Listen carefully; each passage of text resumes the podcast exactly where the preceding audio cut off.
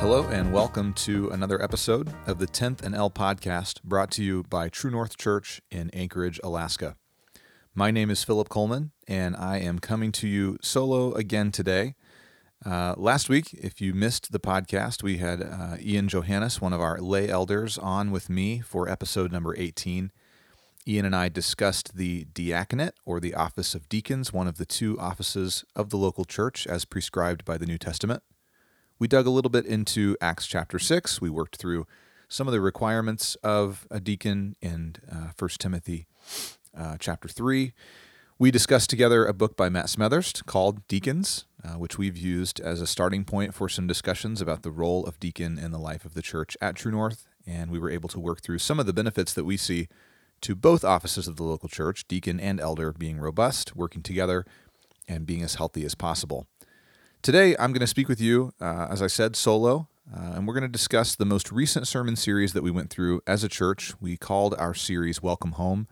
We only had enough time because we're still trying to work through the book of Genesis uh, before about the end of the first quarter of 2022. We only had enough time to, to camp out on the concept of Welcome Home for three weeks. And so we looked at three specific topics across those three weeks. We looked at hospitality uh, or eating and drinking in the kingdom of God, we looked at generosity which we uh, talked about in the way of giving without getting, giving without reciprocity in the kingdom of God. And then uh, we wrapped up the series dealing with stewardship, cultivating life in each other, also in the kingdom of God. And so, if I can, define those terms for you just for a moment today. Uh, and then I want to dig into each of those three topics. I really want to spend the majority of our time, probably the last 20 minutes, dealing with the topic of stewardship.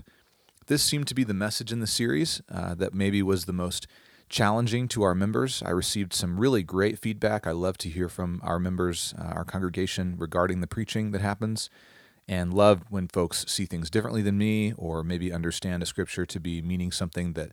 Uh, that doesn't quite line up exactly with the way that I may have preached it. I appreciate the chance to dig into that deeper. Certainly, I'm not perfect. I try to do my best to be uh, absolutely above reproach, but also uh, not unapproachable. And so I uh, want to just address a couple of the questions I got regarding the most recent sermon as we as we draw our time to an end together today.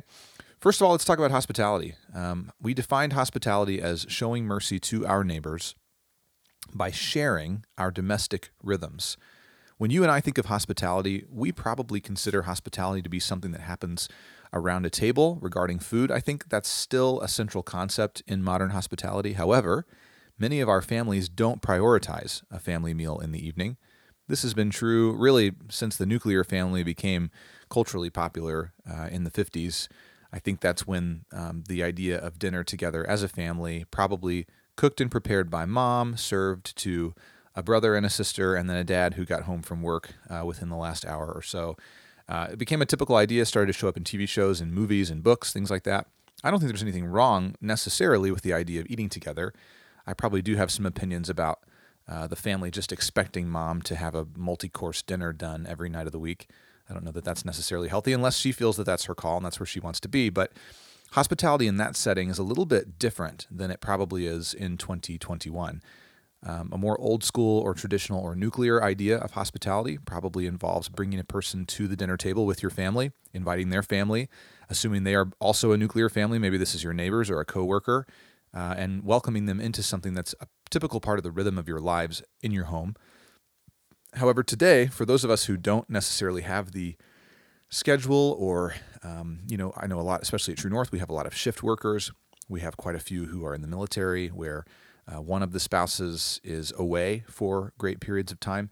I think a broader definition that deals with domestic rhythms in general is probably a little more helpful. And so that's the way, that's the reason why we defined it the way that we did thinking through what those domestic rhythms are, um, I, I, think that eating is still a helpful starting place. So even if your family doesn't typically practice family dinner together, if you do typically eat together at some point, even if it's on the weekend, maybe there's a Saturday lunch that's become a little bit of a tradition for your family, or a Sunday lunch after church, uh, after the gathering in the morning, those can be great places to start.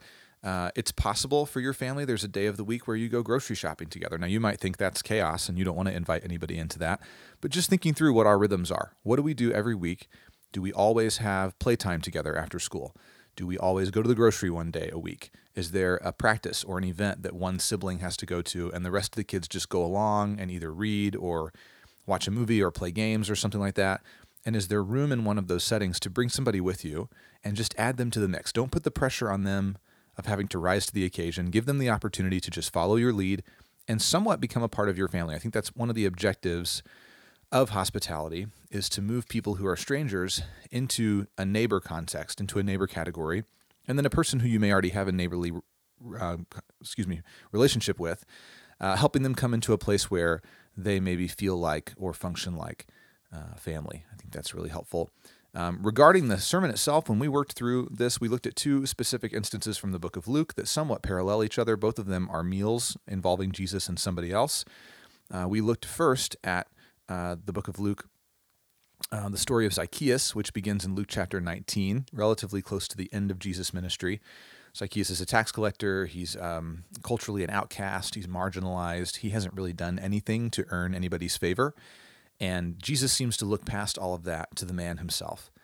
And he prioritizes Zacchaeus. He expects that Zacchaeus will be happy to meet him, and he is. Zacchaeus comes down out of the tree and says, Yes, you can dine with me. And they eat together in Zacchaeus' house, and then his life is changed. But then we went back 12 chapters to Luke chapter 7, and we saw Jesus interact with, uh, at another meal, a group of people who, uh, though they were uh, Jewish like Zacchaeus was, they were hyper religious and extremely serious about the law, whereas Zacchaeus' reputation was more so that he was a cheat, that he used the law for his own gain. The Pharisees, the group that's present in Luke chapter 7, in the second story that we looked at, they also somewhat manipulated the law to their own end, but they would have never been comfortable admitting that. I think Zacchaeus at least knew that he was a crook, and he was pretty comfortable with that because of the benefit that it brought to his life. Looking at Luke chapter 7, uh, reading all the way through, uh, to about verse 50, Jesus interacts with a woman who comes famously to visit him while he's eating dinner at the Pharisee's house. The Pharisee does not offer to wash Jesus' feet or his hands before the meal. He doesn't greet Jesus with a kiss. He isn't really welcoming. He doesn't do a very good job with hospitality.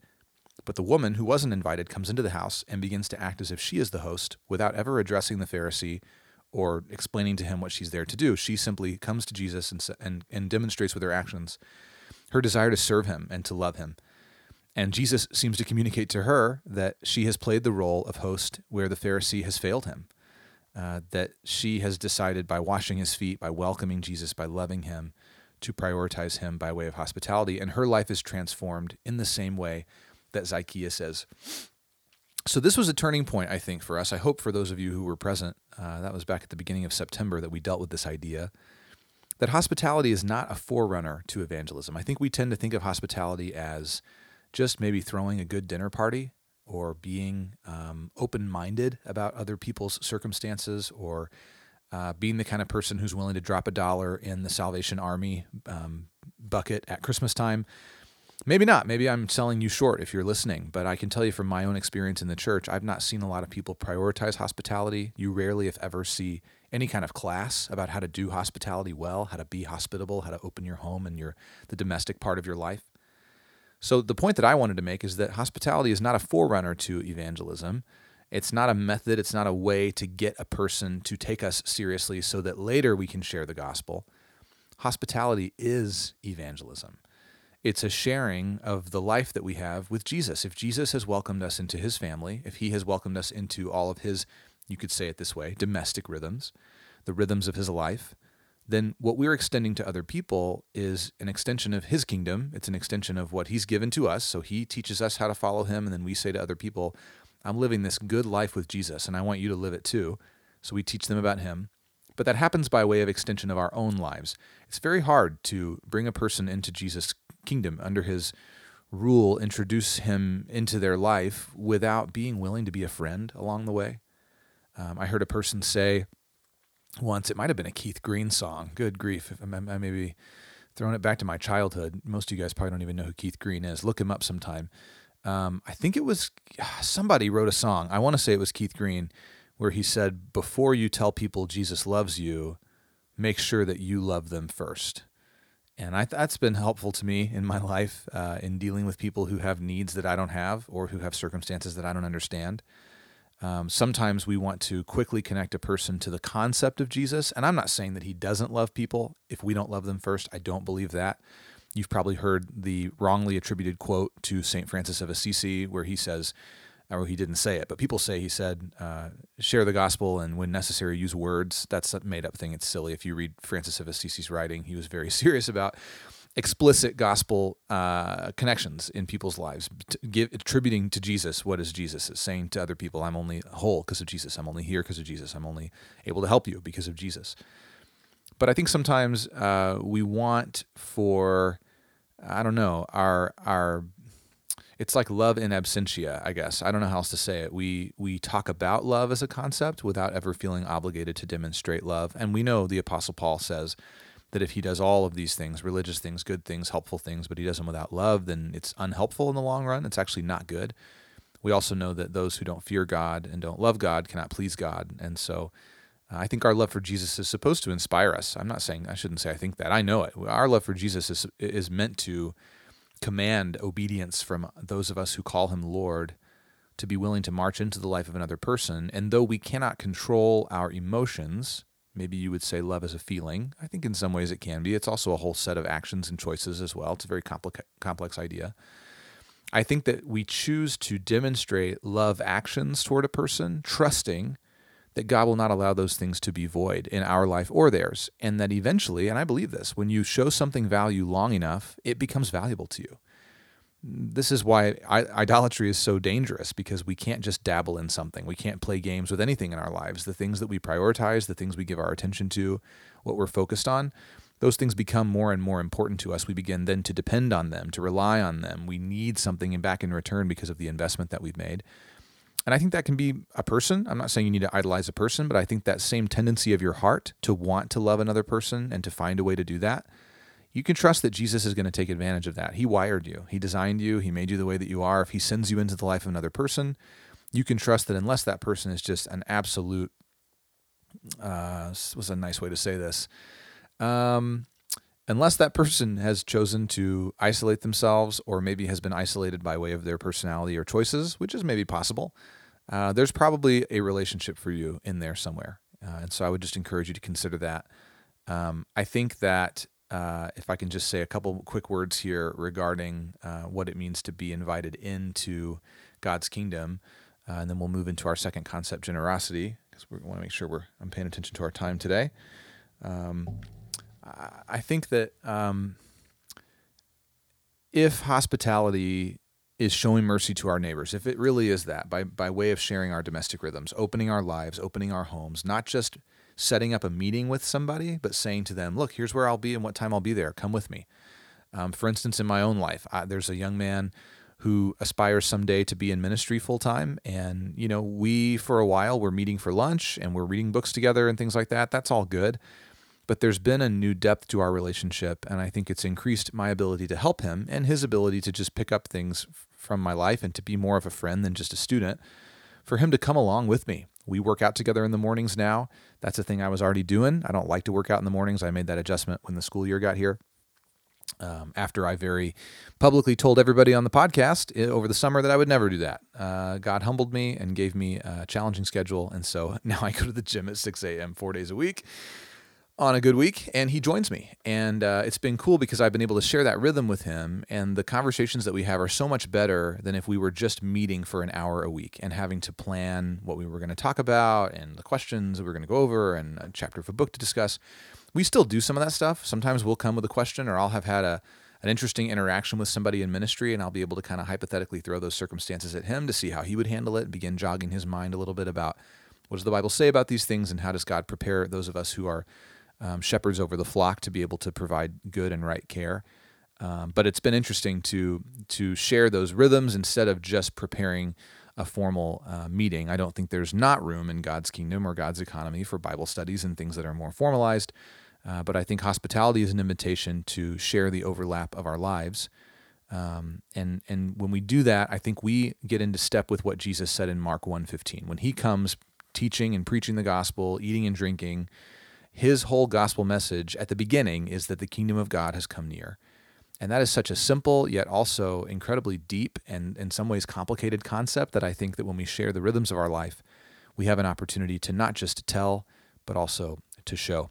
I want to move now into the second topic in our three part series generosity. We won't be here very long.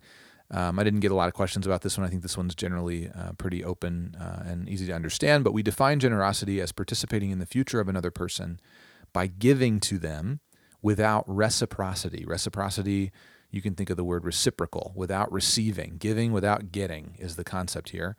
Um, and we talked about uh, some of the state of the world, dealing with why generosity is so important because the people around us are living in secularism and they are eating the fruit of their own secularism. They are depressed, they are upset, they live without meaning.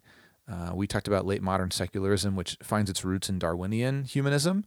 Um, I quoted Nietzsche, one of my favorite. It's a horrifying concept, but it's just such a great, plain, bold way to define eh, the way the world really works. Uh, Nietzsche said inside a Darwinian worldview, the only two rational decisions are moral depravity and suicide. And that's not a fun or bright or encouraging concept. It's horrifying, but it's the truth. It's the truth. If we really are only about our own survival and the advancement of our own kingdoms, then we should either do whatever it takes, regardless of moral standards, who cares? If it's about building our own kingdom, then we decide what's right for us. And if that's really what we're going to do, if we really are as relativistic as we all say we are, if our socialism in concept has leached down into the, our understanding of self enough that we no longer are comfortable telling anybody around us that they're wrong, then we should be morally depraved. And if we're not strong enough to be morally depraved, then logically, yeah, it's better probably to take your own life than to let somebody else use and abuse you on the way to their own advancement. Now, the fruit of that is a lot more subtle than it sounds like. Uh, we talked about statistically that suicide rates have gone up a lot 33% in the last decade.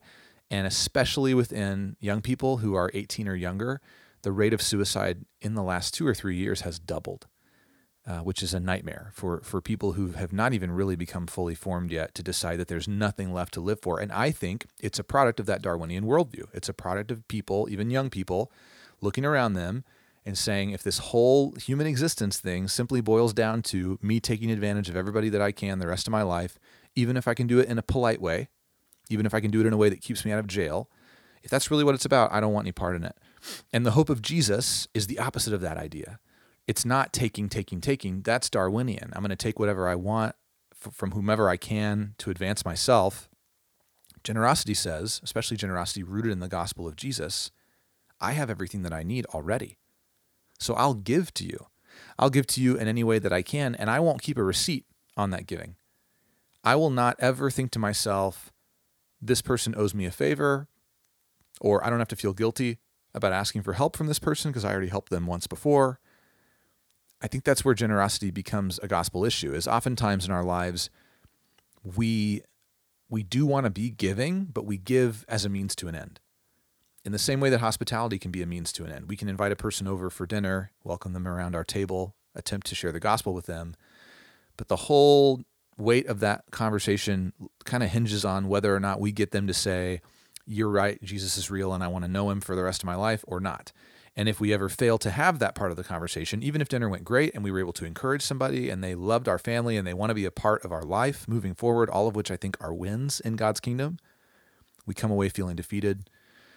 We are tempted to do the same thing with our generosity, right? We show up downtown, we have jackets, we're going to give jackets to the homeless, but we all are kind of sneakily hoping we can tell somebody about Jesus Christ, his life, his death, his resurrection. Now, I'm not saying we shouldn't ever try to do that, but if that's our only metric, if we would say, if we failed to do that, or if we do it well, but nobody responds, then the day was a failure. I don't think that's the case. I think there are two wins on the table and two losses on the table. And I think one win is whether we actually take care of people and give without getting. And the other win is whether we then explain to those who would like to know what motivates us to do that. But those things are separate from each other. And we could never give jackets out and still have great gospel conversations. And that would be wonderful for us to do. And we can also give jackets out and not choose not to force the gospel onto a person who's made it clear that they don't want to hear about it. And I think we're still able to help them. And by considering the nature of the conversation, by considering the way that we come across, our tone, things of that nature, I think we have the opportunity to be a lot more generous. We also talked about how many people who need generosity because each of these methods builds a bridge to a different category of person. Hospitality tends to build a bridge to a person who wants nothing to do with the church because they've never been around and they just have heard about it. Generosity builds a bridge to a person who's probably been in the church but has experienced the church be very capitalistic with the gospel, wanting to always be receiving as much as it's giving or receiving more to make some kind of profit, whether that be by taking advantage of the weak or forcing extra biblical or, or things that are not biblical uh, standards and ideas onto people's lives. That could be an experience in purity culture. That could be an experience of manipulation or abuse by a church leader. Those kinds of people who have those very real experiences, they need to understand that the gospel comes without strings because victims of churches know very well what it feels like to have somebody love them in public so that person can take advantage of them in private. And to that end, we have to be able to de escalate conversations about Jesus. We have to be able to separate evangelism from expectation. We can't depend on escalation in gospel conversations to, to put pressure on a person and force them to try to make a spiritual decision. I don't think that's generous. I think it's dishonest. I don't think it's really evangelism. I don't think it's really sharing the good news by way of generosity if we're not giving the good news away for free, completely free, because Jesus does. Jesus gives it away for free. And then moving into stewardship, this is where we landed the plane, and this is where I want to spend the bulk of my time with you today, is sort of recapping and discussing what we talked about and uh, where we want to go from here. We've got about 20 minutes left to do that. We defined stewardship as cultivating creation as image bearers to the Creator. And stewardship is designed to connect us to the third category of person who needs Jesus. We talked about um, to use maybe um, summary words here. Hopefully, these don't come across as unfair to you. But a person who's unchurched, that's who hospitality is aimed at. A person who feels that they know enough about the reputation of Christianity that they don't need to try it to find out for themselves what's right and what's wrong. So that's the role that hospitality plays. Generosity connects to people who have been de-churched. They've been in, but now they're out, and they're out by their own choice, and they're probably out in response to a negative experience that they've had.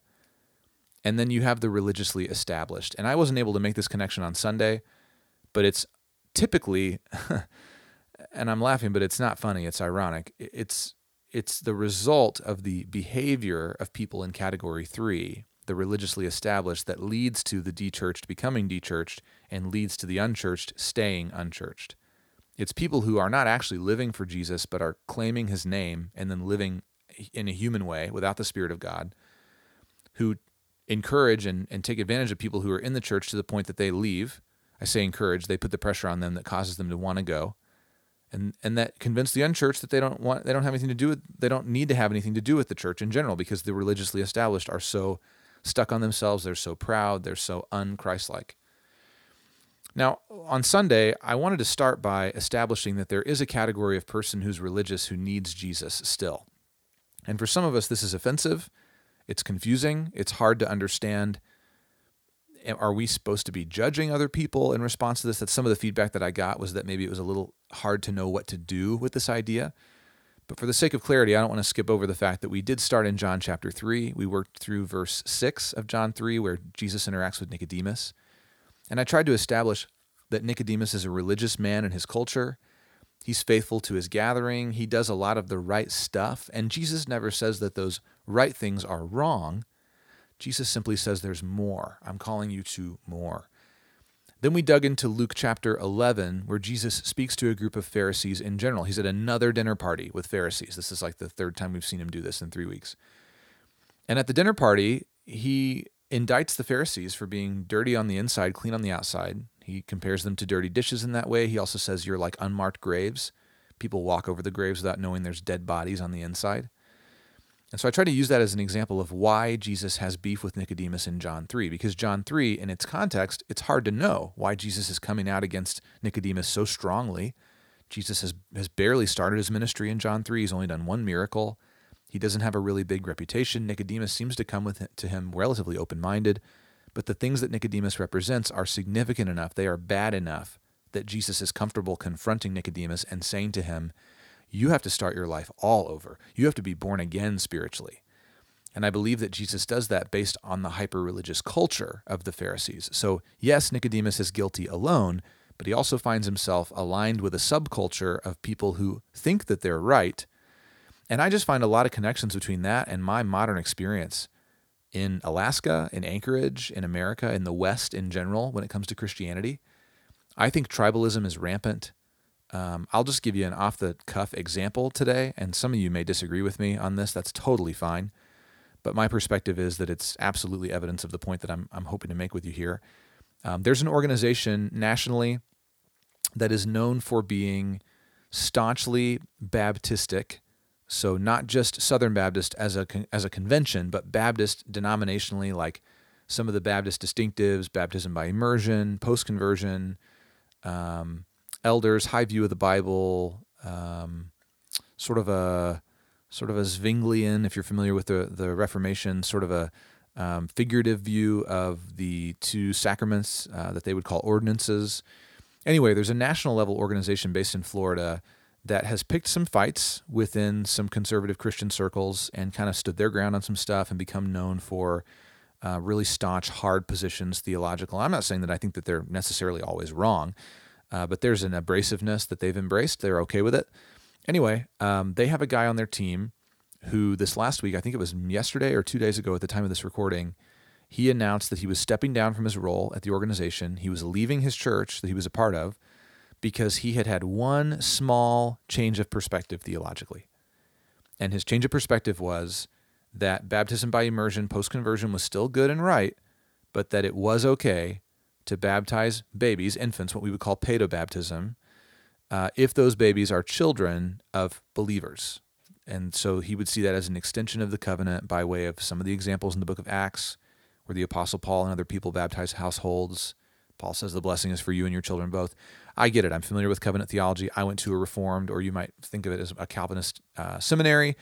I'm not deeply in that camp in a way where I need to proselytize anybody, but I, you know, you bump up against Presbyterians in the in that realm of of Baptist thought, and so this guy has become a Presbyterian. He has left his Baptist church, left his Baptist ministry, and become a Presbyterian.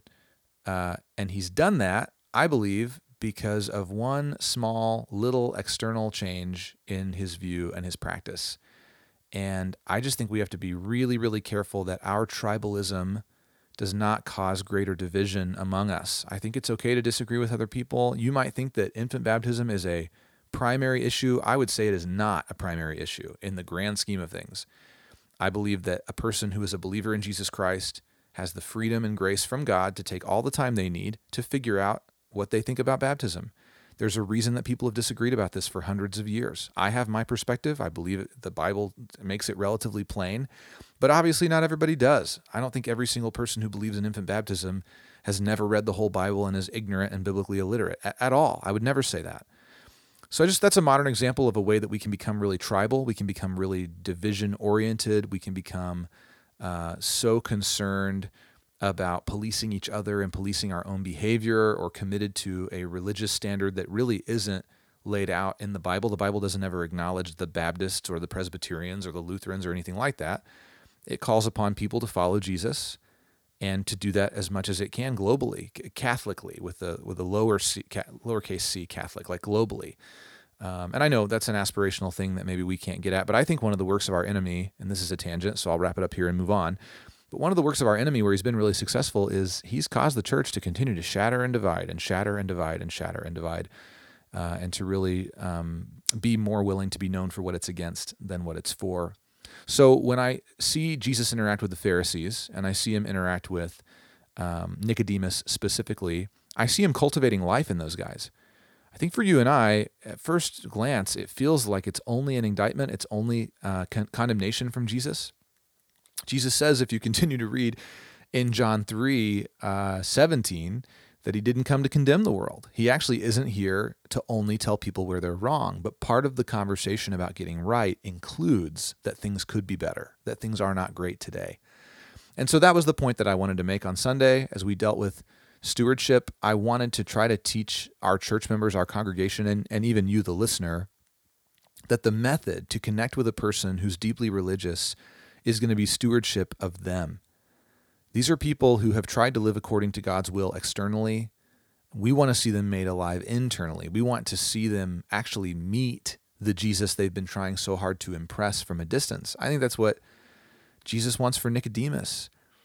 And so, how do we do that? What's the method? It's cultivating humanity in another person. And I think this is maybe where a little bit of the resistance that I got from the congregation is helpful to me I don't know that I emphasized this the way that I wanted to. So if you're listening now, maybe this can be a clarifying point for you. People who are deeply religious we don't find that out by policing them. We don't find that out by just every setting we're in, Bible study, life group, you know, Sunday morning, constantly evaluating and analyzing are these people real Christians? Are they not? A person who's deeply religious and doesn't know Jesus is going to live in a very obviously, a very divergent way from the way of a person who's following Christ personally. And that's going to be rooted in their presuppositions, what they believe about themselves. What I mean is their worldview.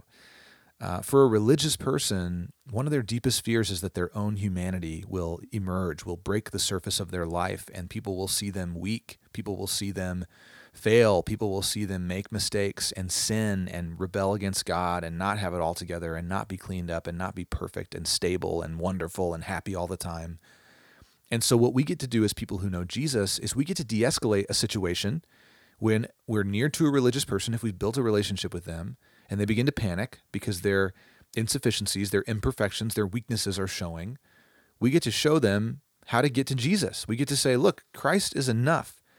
The secret version of you, the part of you that you don't want anybody to know about, that's the part that God wants. The sinful part of you is the part that God wants to save and not just to clean it up so he can like it later. He likes it now. He loves you now. That's why he wants to save you. The order is important there. I think that if we misunderstand Jesus' perspective on the Pharisees and Nicodemus to be that he just came to attack them and then to kind of drop the mic and walk away and let them deal with the consequences, that is not at all our example. Our example is, is Jesus being willing to extend mercy to people who are hostile to him because of their religion. That's what we're dealing with. People who are deeply religious spend most of their time living very carefully, very formulated lifestyles, and they try to limit their exposure to people who are different from them. They don't want to be around people who they disagree with on social or political issues, and this is true for social conservatives and social liberals. The way that we cultivate humanity in the lives of the religious is by showing them, demonstrating to them how Jesus' way is not just different, but better than whatever they have going on. So when you get close to a person who's deeply religious, and you find out they're still really angry, they're still really bitter, they're still really afraid, they haven't been, their inner person has not been born again, to use Jesus' words, speaking to Nicodemus in John 3. The way that we extend the gospel into their life is we appeal to what Jesus can do for them that they can't do for themselves. We say to them, I'm not telling you you haven't tried hard.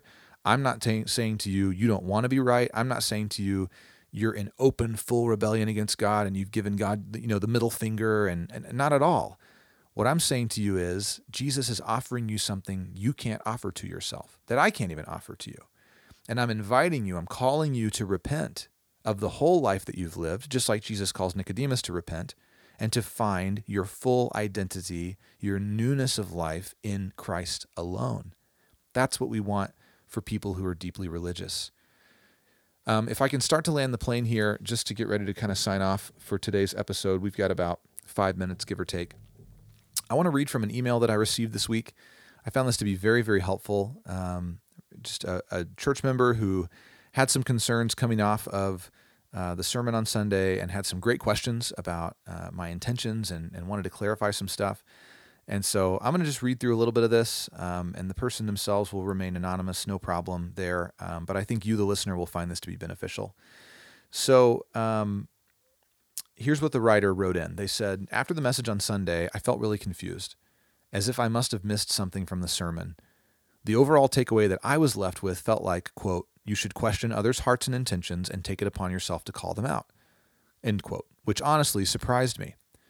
Now, my response to that was first an apology. I apologize if that's the way that I communicated at all. Uh, I, no, I have no doubt that oftentimes when I preach, my intentions do not come across. I'm still working on my communication. I think I have a long way to go. Uh, no way. Uh, but my response to that concern is this that my primary hope was to equip the church to try to navigate how we share Jesus with people who are devoutly religious but who are not yet born again. And the application is not meant to be get out there and start analyzing other people, but instead, here's what to do when you actually encounter somebody who is blatantly, obviously not following Jesus, yet claims to be. Um, I went on to say it's very possible that you may not encounter many people like that, and that may be true for you, listener, as well. Uh, but for me personally, I find that I speak to somebody who falls into that camp about every other day in one setting or another. I, I interact with these people online often. I see them represented in both conservative and liberal media, uh, people who say that they speak for the church or speak for Christ, but seem to not have a born again sense of knowing Christ personally, but instead have kind of signed up for a religion and are just doing their best to earn merit badges. Um, and then I went on to say in my response, and I don't have time to get into this today, but we'll probably do a podcast episode on this uh, in the next couple of months. Uh, I may have even mentioned it on a previous episode. That rings a bell right now, but I'm not sure. Um, the four false American gospels. Uh, and I would say that those four false gospels probably make up over 50% of what professing quote unquote Christians actually believe in the West. Um, two of them are very close to, I think, the real biblical gospel. Two of them are far from it. Um, and and I didn't go into detail in my response, so I won't here either. But I think that it we do need to understand that uh, we can be gracious and kind, charitable, open, welcoming to people who are wrong. We don't need them to know only the right gospel exactly before we can let them in, but we're also not going to stop exposing them to the words and works of Jesus over and over and over again, regardless of if they think that they are saved or not. I believe firmly that even people who are born again still need to hear the grace and mercy of Jesus every single time we gather. I try as hard as I can as a preacher to tie my sermons into the life and work of Christ every week. Uh, and that's not at all to pat myself on the back, but I do it because I believe this so wholeheartedly. I just want to demonstrate that I'm not making this up as a response, but I'm trying to say this is a position that I've worked from many, many times. Um, you, as the listener, may find it helpful. If I can quickly quote four brief passages of scripture for you that I rely on to help me know what to do in response to people who are practicing or speaking about false religion or even other other kinds of gospels, people who would say, "Well, this is the real gospel." Um, first, Galatians 1 9, probably the best and most helpful verse in this category.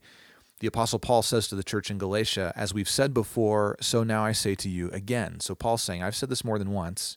This is common knowledge among you. Here it is. Here's the saying. If anyone is preaching to you a gospel that is contrary, that goes against the one that you received from us, may that person be cursed, which is heavy language in Greek and in that worldview that Paul has. That's a big, big deal. Uh, Paul is, if it's unclear to you who's listening, he is saying, I've said this many times to you. I'm saying it to you now again in writing so that I'm clear. If a person comes and the gospel that they believe and that they are preaching to you to try to lead you down that road is contrary, is opposed to the gospel of grace of Jesus, then a curse be on that person. Strong language, but it shows you how seriously Paul takes the gospel and how seriously we should take the gospel in our churches as well. In Titus chapter 3, verses 9 through 11, Paul says, Avoid foolish controversies, avoid genealogies, avoid dissensions, and avoid quarrels about the law. All four of those are false gospels, for they are unprofitable and they are worthless. As for a person who stirs up division, after warning him once and then twice, have nothing more to do with him, knowing that such a person is warped and sinful. He is self condemned. Romans chapter 16, verses 17 and 18 are similar to Titus 3. Paul says, I appeal to you, brothers, to watch out for those who cause divisions and who create obstacles that are contrary to the doctrine that you've been taught. Again, these are gospels that go against the gospel of Jesus. Avoid them. For such persons do not serve our Lord Christ, but they serve their own appetites, and by smooth talk and flattery, they deceive the hearts of the naive. That's religion. Religion deceives the hearts of the naive. How many of us have known a person who is innocent and kind and wants to do right, and gets wrapped up in some backwards church or even a cult potentially. I've known several people who've gotten roped into cults because they want so badly to make contact with the divine. They don't know how to do it by way of Jesus, the only bridge to God. And so they get pulled into a religious system. It can happen at a First Baptist church. It can happen at a compound in the woods in Western Oregon. It doesn't matter. When people decide that they're going to work their way to God, they are practicing empty religion. And then finally in 2 John 1 9 through 10, John's writing to the church, the diaspora, and he says, Everybody who goes on ahead and does not abide in the teaching of Christ does not actually have God. But whoever abides in the teaching has both the Father and the Son. If anyone comes to you and does not bring this teaching, do not receive him into your house or give him any greeting. In other words, people who do not abide in the teaching of Christ, people who found their meaning, their value, their religious system outside of Jesus, do not actually have God and therefore they need him. So what do we do? We evangelize, we make contact with them, and we do that by cultivating life, by letting them know they don't have to be perfect. They cannot earn their way to God. Romans 1 nobody can manufacture their own righteousness. It has to come from God by way of Christ through his grace, his mercy to you, and your faith in that mercy to him. So, if I can just be uh, maybe brief here at the conclusion what I want to encourage you, the listener, to do is to consider the people in your life. Here's a step you can take. Do you have association with people who need to see hospitality at work? People who are outside of the church, maybe you have a masseuse or a hairdresser or somebody who works at your favorite coffee shop or restaurant or a teacher in your child's life or a guy who always works on your minivan and does really good work. But is there somebody who's never actually taken Christianity seriously? Would you be willing you trust God enough to open your domestic rhythms and invite that person to go fishing, to go hunting, to go on a hike, to come and have dinner, to join you at the movies, to have a cup of coffee with you once in a while, and not have an agenda, but simply share your life in the interest of demonstrating what Jesus has done for you. If Christ has made us new, then we share new life simply by living around the people that we're near. And then, if we're faithful, we will share the gospel explicitly. We will want to because it's not obligatory, it's not burdensome, it's the path to life. Maybe for you, that's not the case. Maybe there's somebody in your life who's been in the church before. They've been burned by the church. Maybe they got pregnant before they were married and the church kicked them out. Maybe they got a tattoo and the church kicked them out. Maybe they practice a homosexual lifestyle and the church kicked them out. I don't know. Something happened. They got burned. They're done with it. They've decided, no way. But they've let you come around their life. You've built a friendship. You've built a relationship. Is there a way you can demonstrate generosity without strings attached? Can you make an investment in the future of another person without expectations that they have to pay you back? And when the time comes, can you appeal to the mercy God has given you as the source and motivation for the mercy that you're showing to them? Or are you like me, a person who grew up in a very religious setting, and maybe you still have relationships with people who need to be stewarded well, who've been taught from a pulpit by angry people that God is angry and they should be angry, and all of Christianity is a culture war, and they're deeply religious, but they're scared to death because they can never earn their own salvation, but they try as hard as they can.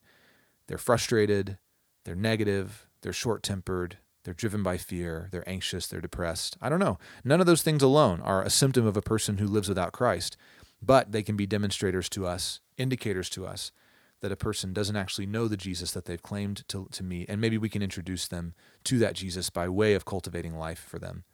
Sit down and read the Bible with a person like that. Say to them, hey, would you just read the first two chapters of the book of John with me. Let's just go through it together. Let's just hear from Jesus what he says is important. Get him to John 3. Let him hear how Jesus speaks to Nicodemus. Say to them, Who is Jesus to you? Is he a rabbi? Is he a teacher? Or is he God himself? And does he have the authority to forgive sin? And if he does, has he forgiven yours? Do you really believe that once and for all? That could be a life changing conversation. Church, I want to let you know that coming up on the podcast next week, I'm going to sit down with Pastor Gary Moats, who is the uh, senior pastor of the First Baptist Church in Anchorage. We've been uh, meeting as a church in their building, using their space a little over a year now. Uh, longer than that if you count the summer of 2020, but those were such odd and strange circumstances that I don't think they necessarily don't count, but they're not indicative of what we're doing right now. As far as meeting at 9:15, having overlap with our kids' classes, using their space throughout the week, that's been a little over a year. I think a year and a couple weeks, and so um, I'm going to hear from Pastor Gary on church revitalization. We're going to have a conversation about what do you do when a church has gotten down to 50 people? What do you do when those people maybe are not prepared to embrace change? They know they want to be different, but the processes of change and, and difference are too painful to embrace on their own. How do you lead people like that? How do you love them along the way? Uh, Pastor Gary's done that process at a couple of churches, and he's here at FBC Anchorage working on that now. He's also working uh, with me on some potential investment in some younger folks in our state, being able to help them be equipped to do revitalization as well. Because if you've lived in Alaska very long, you know that we have a lot of old churches and most of them aren't doing too well. So we want to find a way to reach out to those churches and help them, maybe provide them with some leadership that can be loving and caring, but still lead them into some more modern, relevant practices that might show uh, their community that they have some value again. If you have questions for Pastor Gary, or if you want to push back on anything that I've said today, Maybe you have general questions for the podcast for our next Q&A episode. Uh, we received four or five of those from you, the listeners, uh, in response to our last call for questions. So I'll ask again. Would love to hear anything you want to know Bible, personal life, church, culture, anything. You let us know, and we'll do our best to respond in time. Uh, if you'll use the subject line podcast questions, that'll help us get a hold of your questions easier. It helps me uh, sort of push them all together into one document when the time comes to work through those Q&A episodes. Hey, I appreciate you joining me today. Hopefully, this wasn't too much review and redundancy for you. God willing, uh, you'll take a step this week, maybe to reach out to somebody by way of hospitality, generosity, or stewardship and show them that God's kingdom can be a home for them as well. Uh, we love you, church. That's why we do this podcast. We are here for you, and we hope that this has been an encouragement. I'll see you soon.